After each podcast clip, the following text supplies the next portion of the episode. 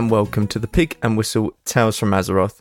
As always, here at the Pig and Whistle Inn in Stormwind, I go for a variety of subjects with regards to World of Warcraft. I grab a bottle or a pint, sit back and enjoy for this midweek episode.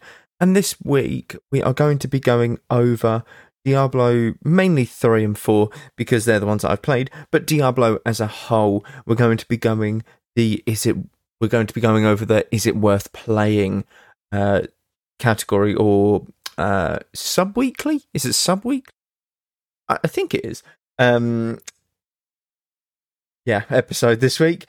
And uh, again, it is another Blizzard title. I'm ideally going to do all the Blizzard titles because they're ones that I'm quite familiar with and they're the ones that I've played the most. But obviously, there are some random ones thrown in, like the Heroes of Might and Magic and Stronghold Crusader.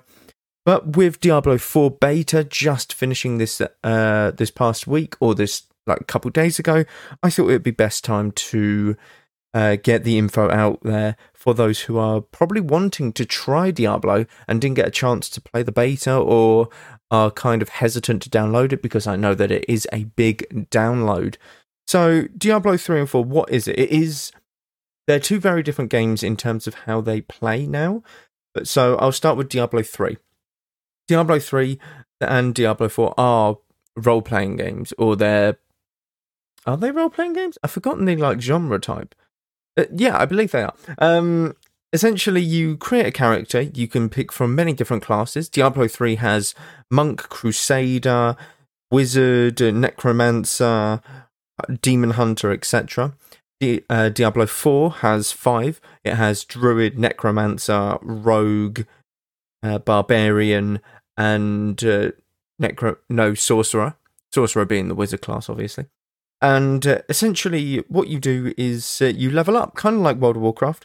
You level up your character and you become more and more powerful and you gain new abilities and you can transform these abilities in many different ways. You get five or six different runes uh, to change how the ability works um, in Diablo 3. And in Diablo 4, you get a talent tree um, and we haven't had a chance to experience the entire talent tree yet, as we were only allowed to level up to level 25 in the beta, and the max level is level 50 before you go into Paragon level.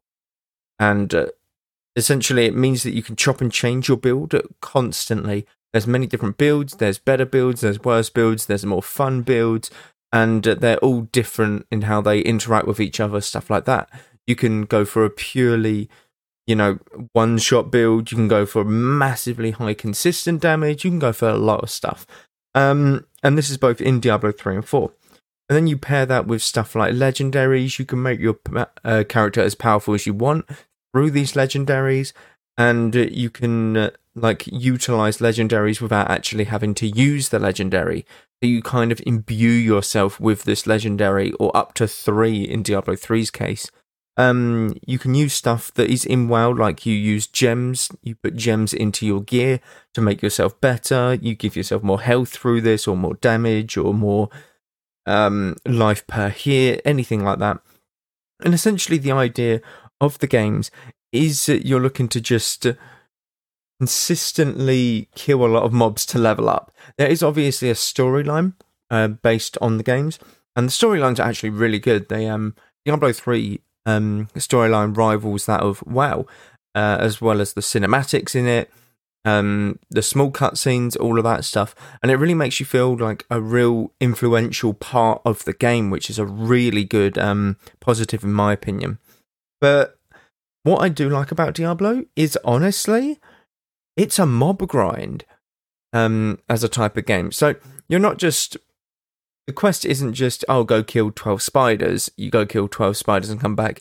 It's oh you have to travel to this location. You have to go into a dungeon in order to save this person or whatever. And in between you doing that and getting back to hand in your quest you might have leveled up three four five times even just by doing random stuff along the way and uh, that's because there's so many mobs to grind there's so many other small things that you can do along the way like oh there's a dungeon there's another dungeon that i can just hop into to get a legendary power and then i can use this legendary later on or there's like a little cellar that I can go down, clear out, and I get bonus XP for that. You know, there's so many small things that you can do that mean that you're constantly doing something. Or there's just massive packs of like mobs that you can grind, essentially. And a lot of the XP does come from mob grinding um, in Diablo, both Diablos 3 and 4, because the quests don't give you a lot. The quests are meant to send you to places, sure. They're meant to send you to places, but in between them places, you have loads of mobs. You're not meant to skip them. You you you obviously can. You could just run past them and whatnot. But essentially, it leads you into other things. The quests, which is really really good. Diablo three and Diablo four differ, however, in terms of multiplayer. So Diablo three, you can have up to four people in a lobby, and you can do sort of mythic keystone or greater rift stones essentially is what they're called and these are the mythic plus equivalent um, to, for Diablo 3, you know, compared to World of Warcraft. And uh, this is good because obviously you can play with friends and stuff, you can make it public. But Diablo 4 is actually online, fully online, kind of like World of Warcraft. It's a multiplayer, mass multiplayer nearly. Um, it isn't as crazy as well. You're not seeing 2 million people or like a city full of people. You're seeing like probably hundreds in a main city. That's about it. When the launch goes live, obviously, you'll see about 100 people. I think they phase it quite well. There's a lot of people that are phased, but they don't allow more than 100 people in a server because I would have thought mobs become a bit diminished at that point. There's not much to grind, essentially. But it is an online multiplayer. Um, just not to the extent that WoW is, I guess. So this would um, incorporate world bosses, because world bosses do spawn in Diablo 4, unlike Diablo 3, where the only world boss you essentially have is the one that spawns on top of you, um, like randomly, and you just have to defeat it then and there. And if you're solo, you have to kill it solo. If you're with a couple people, it's a lot easier, in my opinion. But yeah, that kind of what is different about Diablo 3 and 4. The like the purpose of the game is obviously to complete the storyline and then make your character as good as possible. But the replayability comes from being able to chop and change your character consistently. You can have probably for Diablo 3, you can probably have like five to ten builds on one character alone. And Diablo 4, I would imagine that there's going to be about the same um, viable builds on us obviously. So the ones that do the most damage, the ones with the best uh, sort of consistent damage or burst damage, you know, that kind of thing. Um, is it easy to pick up the game? I would say it is. I'd say it's very easy to pick up. It's um, the movement is a bit weird, and you might take a bit of time getting used to the movement because it is a click to move sort of basis, but you can click and hold and stuff like that, and then you right click to do damage and all of that um, it's very much through your mouse that you're playing the game rather than your keyboard.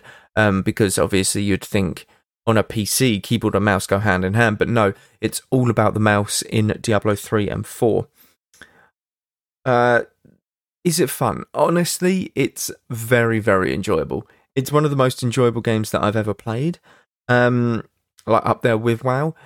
WoW can get a bit dull sometimes. You can, like I've said in a previous podcast, you can lose interest for a ra- many reasons and for a different period of time. So you need other games to play in that stead.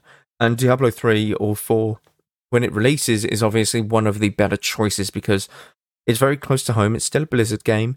So you kind of understand, like, that they make very good games. Like, no matter what they've done in the past, they have made very good games. And some people might not enjoy the games, but obviously, um, a lot of people do.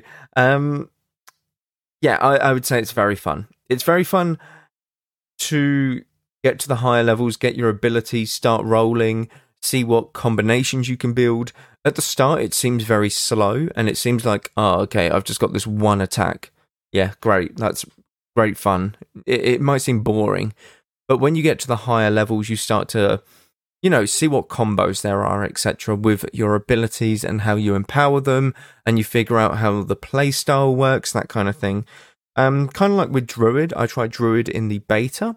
I played Sorcerer in the early beta because I had uh, pre-ordered Diablo 4, and I played Druid in the online uh, open beta.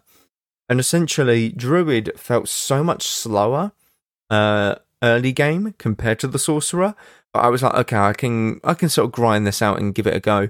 And then once I got to around level 20, it started to become, oh, I understand now what I need to do. I'm constantly getting these stacks because I'm full health. You know, you're getting your legendaries, and your legendaries can sometimes make or break the class. And I think that's kind of the case with Druid, which is a bit annoying because there was one legendary which I needed, um, and I didn't know that I needed, and it was basically a melee attack speed because my like melee attacks, my primary attack was so slow, it was agonizing. But when I got that, suddenly it's like, oh, this is suddenly a lot more enjoyable. So, yeah, it's very fun. There's a lot of different builds and different things that you can do to in the game um, in order to make your character a bit better and a bit more functional and just more enjoyable overall. But I would say that it is a very fun game and it's quite easy to pick up. In terms of a rating for Diablo, it, it depends. You could be a hardcore Diablo fan and probably give it a 9 out of 10. It's that good. Um, just because of how much replayability there is, because there is a lot of different different difficulties as well. So you can go up to difficulty in Diablo 3, 16, I believe. It's called Torment 16. So it goes normal, hard, expert, torment, torment 1 through 16. So it's a lot of levels, and these torment levels are no joke. They're they're really hard. Um, so yeah, there's a lot of replayability, and you can really push your character to the limits with uh, the gear that you have. But essentially, I would give it a solid rating of probably 7.5, 8 out of 10.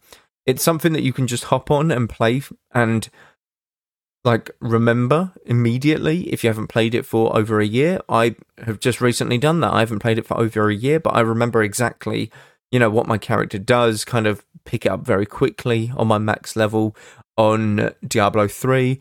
And Diablo 4, I think, will be the exact same. You can pick it up very quickly, and it is a game that you can just hop on as and when you feel like everything's too much in another game or you're bored of another game, anything like that, essentially. But that is it for this episode. Thank you all very much for watching. I do recommend checking out Diablo. Uh, it has just finished its beta and will release in June, June the 6th, I believe. It's very much worth checking it out, and I would very much recommend it this time. But thank you all once again, and go with Valor, friend. Goodbye, all.